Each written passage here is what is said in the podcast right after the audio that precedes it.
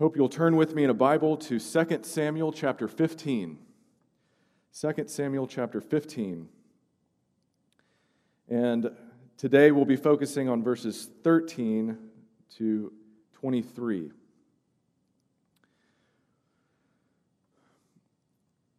There is no denying the fact that this season, this COVID 19 season, has been enormously disruptive for the work of the church, capital C, and for lowercase c, churches like ours. It has been incredibly disruptive. And we can see just how disruptive it is when we consider the fact that even before the pandemic, fewer and fewer people were going to church especially in the younger demographic. Church was becoming a pastime, maybe something for Easter, something for Christmas, but something that the majority of people don't really need on a weekly basis. That was already happening. That trend was already well underway before a pandemic hit. And now, just consider how disruptive it is when we can't all gather safely. There is no telling what will be left when we can all regather safely. And I don't know exactly why God is allowing that or what God's doing, but I do know that God's word tells us over and over again that we should expect the genuineness of our faith and the genuineness of the church's confession of Jesus as Lord to be tested. And so when we stand back for just a moment, instead of getting enmeshed in the turmoil of daily headlines, we can see we really shouldn't be surprised by this. This is exactly the kind of thing that Jesus tried to prepare his church for. You will be tested in this world, you will have trouble. It's not really that shocking, it's not really that surprising. We need to be aware that our faith and the genuineness of our faith will be tested. That's not in question. What is in question is whether or not you and I will pass the test whether or not our faith and our commitment to the Lordship of Jesus Christ is genuine or not.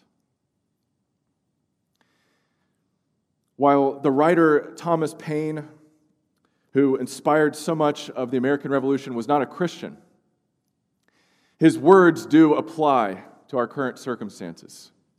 When the American Revolution was at a low ebb, and it appeared as though there was no more revolution. It appeared as though George Washington and the Continental Army were on their last leg. He wrote a pamphlet that George Washington had read to his army. And those famous lines begin with this These are the times that try men's souls. The summer soldier and the sunshine patriot will, in this crisis, shrink away. But the one who stands firm deserves commendation. And so I think the principle applies now. These are the times that try the Lord's church and try the Lord's people. And the question for you and for me is are you a Sunday disciple of Jesus? Or are you a saved sinner? That's the test. So measure yourself against what we read here. And remember the truth that the, the Sunday disciple of Jesus will shrink from Jesus when trials come. The Sunday disciple, if, if all your faith is, is showing up once a week to sit in a pew and hear a sermon or sing songs, well, if that's all it is, you will shrink from Jesus. An online church won't cut it. But the saved sinner will stand by their Savior come what may. The saved sinner, saved by the amazing grace of God, will stand by their Savior come what may, which are you. And we have this beautiful example of what it looks like to be faithful and loyal to God's King in a biblical character that most of us have probably never even heard of. His name is Ittai. Watch for him as we read these verses, beginning at verse 13. A messenger came and told David, The hearts of the people of Israel are with Absalom. Then David said to all his officials who were with him in Jerusalem, Come, we must flee, or none of us will escape from Absalom. We must leave immediately, or he will move quickly to overtake us and bring ruin on us and put the city to the sword. The king's officials answered him Your servants are ready to do whatever our lord the king chooses. The king set out, with his entire household following him. But he left ten concubines to take care of the palace. So the king set out, with all the people following him, and they halted at the edge of the city. All his men marched past him, along with all the Kerethites and Pelethites, and all the 600 Gittites who had accompanied him from Gath marched before the king. The king said to Ittai, the Gittite, Why should you come along with us? Go back and stay with King Absalom. You are a foreigner, an exile from your homeland. You came only yesterday, and today shall I make you wander about with us when I do not know where I am going? Go back and take your people with you. May the Lord show you kindness and faithfulness. But Ittai replied to the king, As surely as the Lord lives, and as my lord the king lives, wherever my lord the king may be, whether it means life or death, there will your servant be. David said to Ittai, Go ahead, march on. So Ittai the Gittite marched on with all his men and the families that were with him. The whole countryside wept aloud as all the people passed by. The king also crossed the Kidron Valley, and all the people moved on toward the wilderness.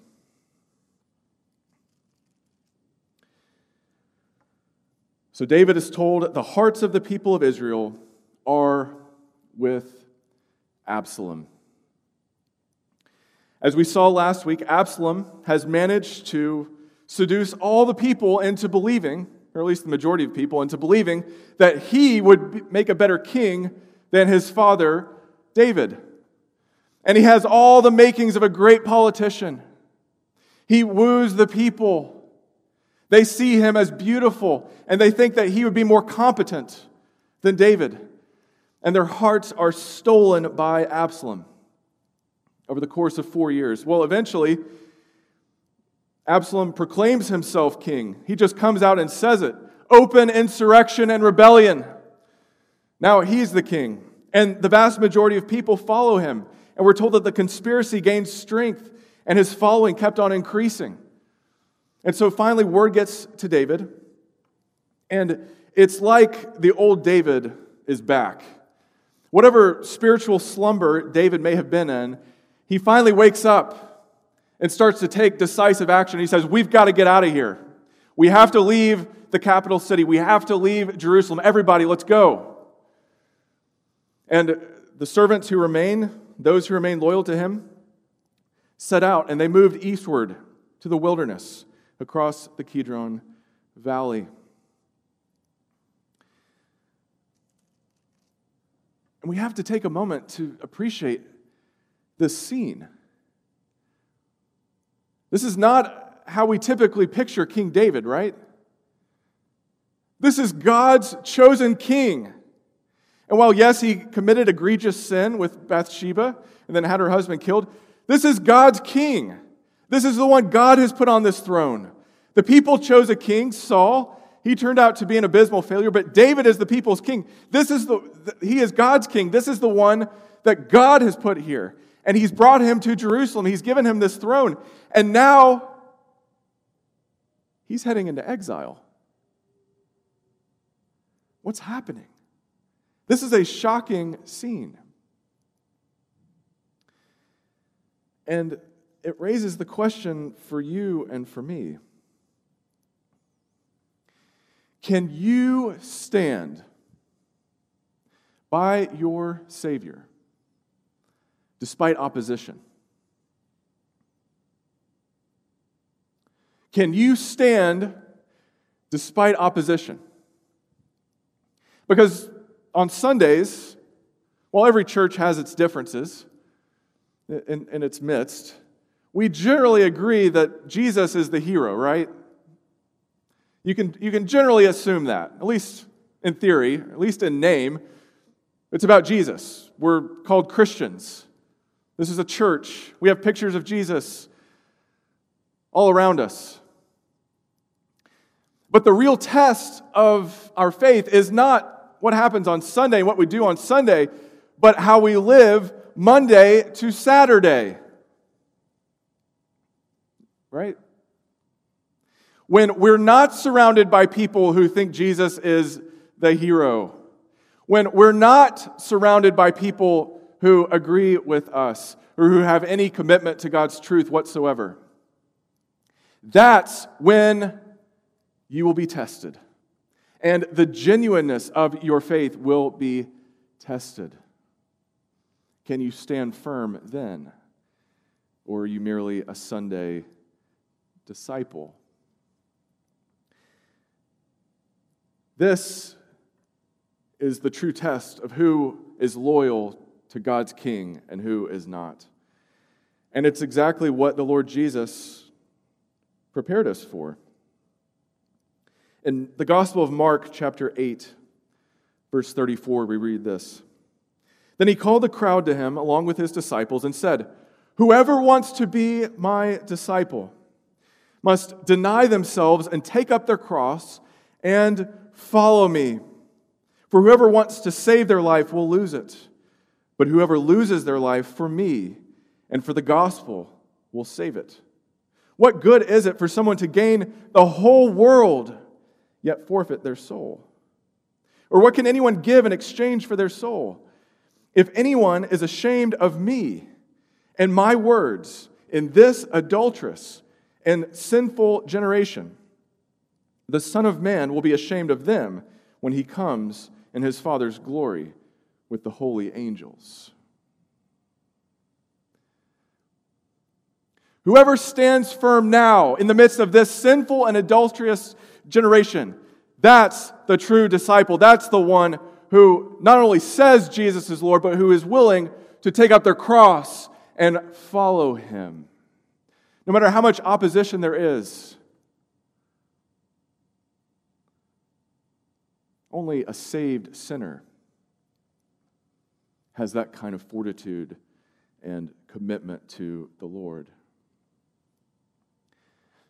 So be aware God's cause, God's truth, God's church, God's people will face opposition.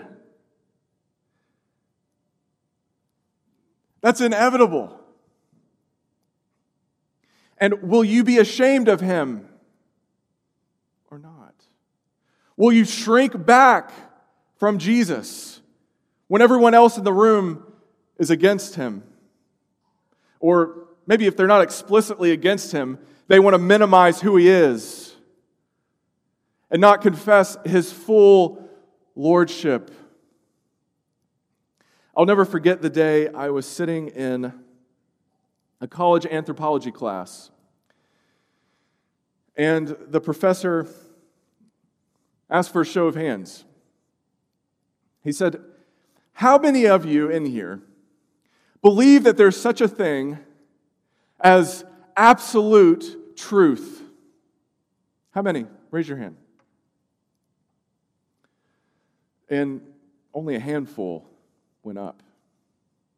And mine was not among them. For two reasons. First, I was too scared to openly confess in that classroom, but also because I wasn't really sure in that season of my life whether or not I believed there was such a thing as absolute truth. And the professor's response was, Well, for those who raised their hand, thank you for your honesty. I know there are probably more in this room.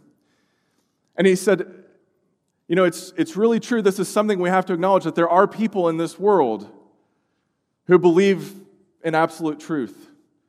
And it was kind of like, it's not like a unicorn. There are people that believe this, believe it or not. As crazy as that seems, that there is anybody that would actually believe there's such a thing as absolute truth. Well, there are people like that. We need to, need to understand that that's how the world is. And it was very dismissive and condescending, right? Who could believe that? And my hand didn't go up. But I think about that vividly when I consider Jesus' words Whoever is ashamed of me in this sinful and adulterous generation, whoever is ashamed of me, is that you? Is that me? When we're the only ones in the room, when we're in the minority, when we're the only ones still going to church, when we don't even have a, a building to meet in, will you still come? Or will you shrink back from your Savior? That's the test. Can you pass the test with flying colors or not? Let's look to someone who did pass the test with flying colors Ittai. We're told that as the king set out, he initiates kind of a grand review. He goes to the very outskirts of the city and pauses to see who will march by. And among those who do march by, who go with him, are the Kerethites and Pelethites and 600 Gittites. You don't need to know exactly where all those people are from, but you need to know that this is kind of like the foreign legion in Israel. These are all people who are foreigners to Israel. This is not their homeland. And who are the Gittites? The Gittites, like Ittai, are from Gath. Who else is from Gath? The giant Goliath was from Gath. In other words, these are Philistines. These are Israel's arch enemies. And yet, at least 600 of them have cast their lot with David. All going back to a time in 1 Samuel when David was on the run from King Saul and he found refuge among the Philistines. And some evidently stayed with him. That's who Ittai is. He's a Philistine. So just consider everything that he's leaving behind to follow David the personal loss. And it raises the question for you and for me Can you stand beside the Lord Jesus Christ despite personal loss? What are you willing to bear up with in the face of opposition to stand by God's King? Well, David recognized what Ittai was giving up and actually tries to persuade him to stay in Jerusalem. Look at David's reasoning in verse 19. Why should you come along with us? Go back and stay with King Absalom, the king. And this is striking in of itself that he refers to Absalom as the king. It's not that David is acknowledging the legitimacy of Absalom as king, but he is acknowledging political reality. And the political reality on the ground is that Absalom is about to be on the throne of Israel. He has the majority. He has the power. He has the influence at this point.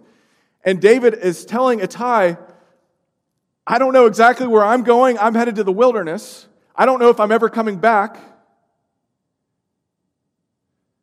So why would you throw your lot with me? Stay in Jerusalem. You'll be safer that way.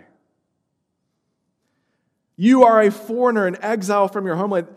This isn't even your fight, Ittai. This isn't even your kingdom.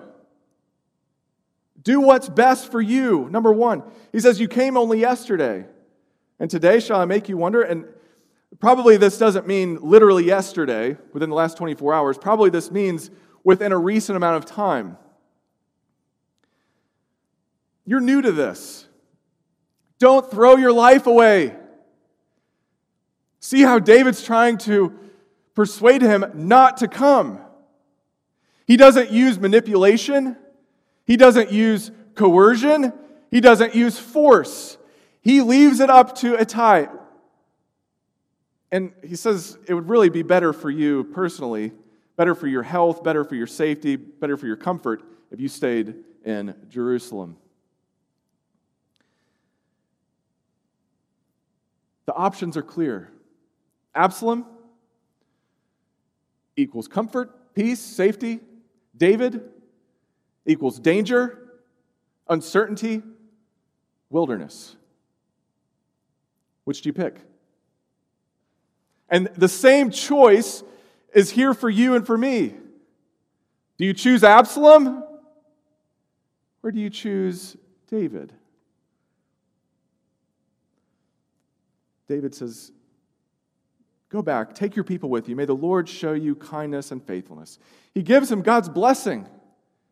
No hard feelings, Ittai. Jesus offered similar counsel in Luke chapter 14 when he tells us to count the cost of following him. In Luke 14, verse 25, we read Large crowds were traveling with Jesus. And turning to them, he said, If anyone comes to me and does not hate father and mother, wife and children, brothers and sisters, yes, even their own life, such a person cannot be my disciple. And whoever does not carry their cross and follow me cannot be my disciple. Suppose one of you wants to build a tower. Won't you first sit down and estimate the cost to see if you have enough money to complete it? For if you lay the foundation and are not able to finish it, everyone who sees it will ridicule you, saying, This person began to build and wasn't able to finish. Count the cost, Jesus says. Don't just throw your lot with me because that's what most people are doing. Don't just throw your lot in with me because your parents did, or because you've gone to church your whole life, or because you don't know where else you would turn without the Christian faith. Count the cost. To follow Jesus is to invite personal loss. It will cost you. It may cost you family relationships. It may cost you your own people, your own party, your friends, your coworkers. Ittai left all that behind. He took the risk. He didn't know whether the other Gittites were going to follow him or not. He knew he was committed to David, come what may. And also notice how publicly he does this. Everyone sees his decision. And what you and I need to remember is that you cannot sneak your way into heaven. You cannot go elope with Jesus, so to speak. If you are with Jesus, if you love Jesus, if you cast your lot and your life with Jesus, You must do so publicly. You cannot be ashamed of him. No matter who goes with you and who doesn't. That's why we don't do private baptisms here. We don't do secret baptisms. We, we do baptisms front and center. Do you love Jesus or not? Are you willing to tell the world you love Jesus or not? No matter what that costs you.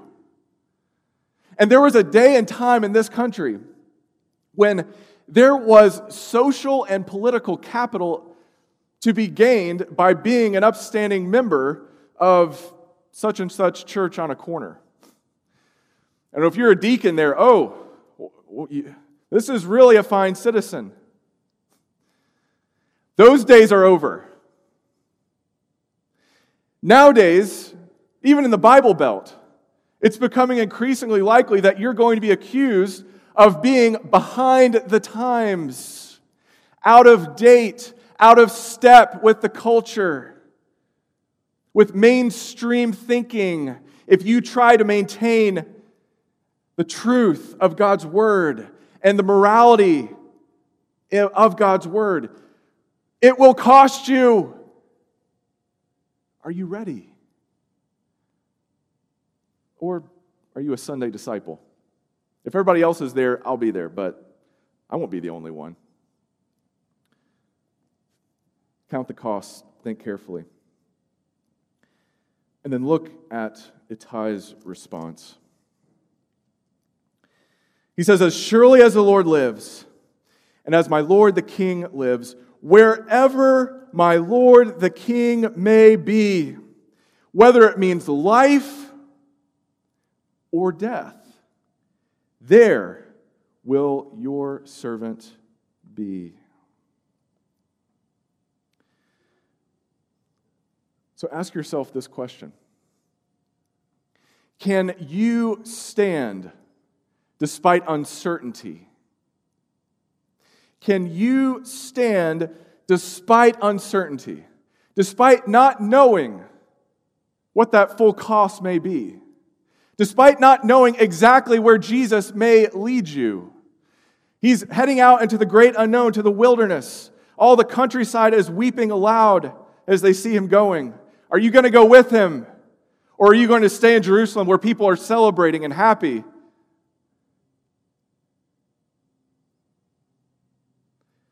Whether it means life or death. At this point, to stay with David means you're not staying with David because of his position, because of his wealth, because of his prosperity, because of his power. All that's gone, long gone. The only reason to stay with David, God's king at this point,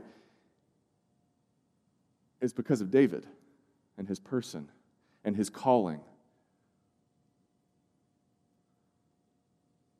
And it may be that in your life, there will be seasons when you don't have anything but uncertainty and Jesus, your Savior.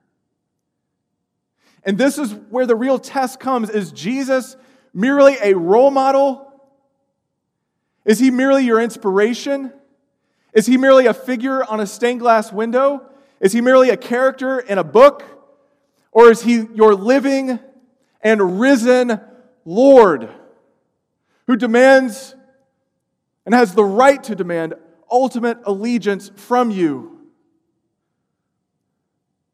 Sunday disciples will shrink when that kind of trial comes.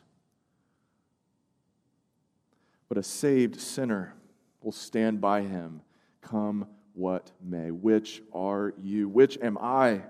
This is the question.